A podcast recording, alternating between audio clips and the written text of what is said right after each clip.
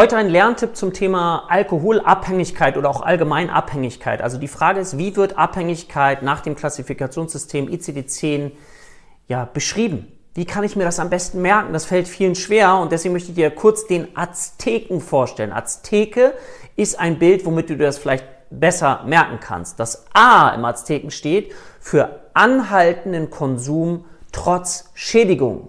Also ich habe trotzdem Konsum, obwohl ich weiß, dass es mich schädigt. Z steht für Zwang, die Substanz einnehmen zu müssen, dieses Craving, dieser Suchtdruck. T steht für Toleranzentwicklung. Ich brauche immer mehr, um die gleiche Wirkung zu erzielen. E steht für ein Entzugssyndrom. Ich habe also Entzugssymptome, wenn ich die Substanz nicht mehr einnehme. K steht für den Kontrollverlust in Bezug Beginn und Ende. Dann E steht für Einengung der sozialen Interessen zugunsten des Substanzkonsums. Das sind die Kriterien für eine Abhängigkeit. Mehr als drei und du wärst abhängig.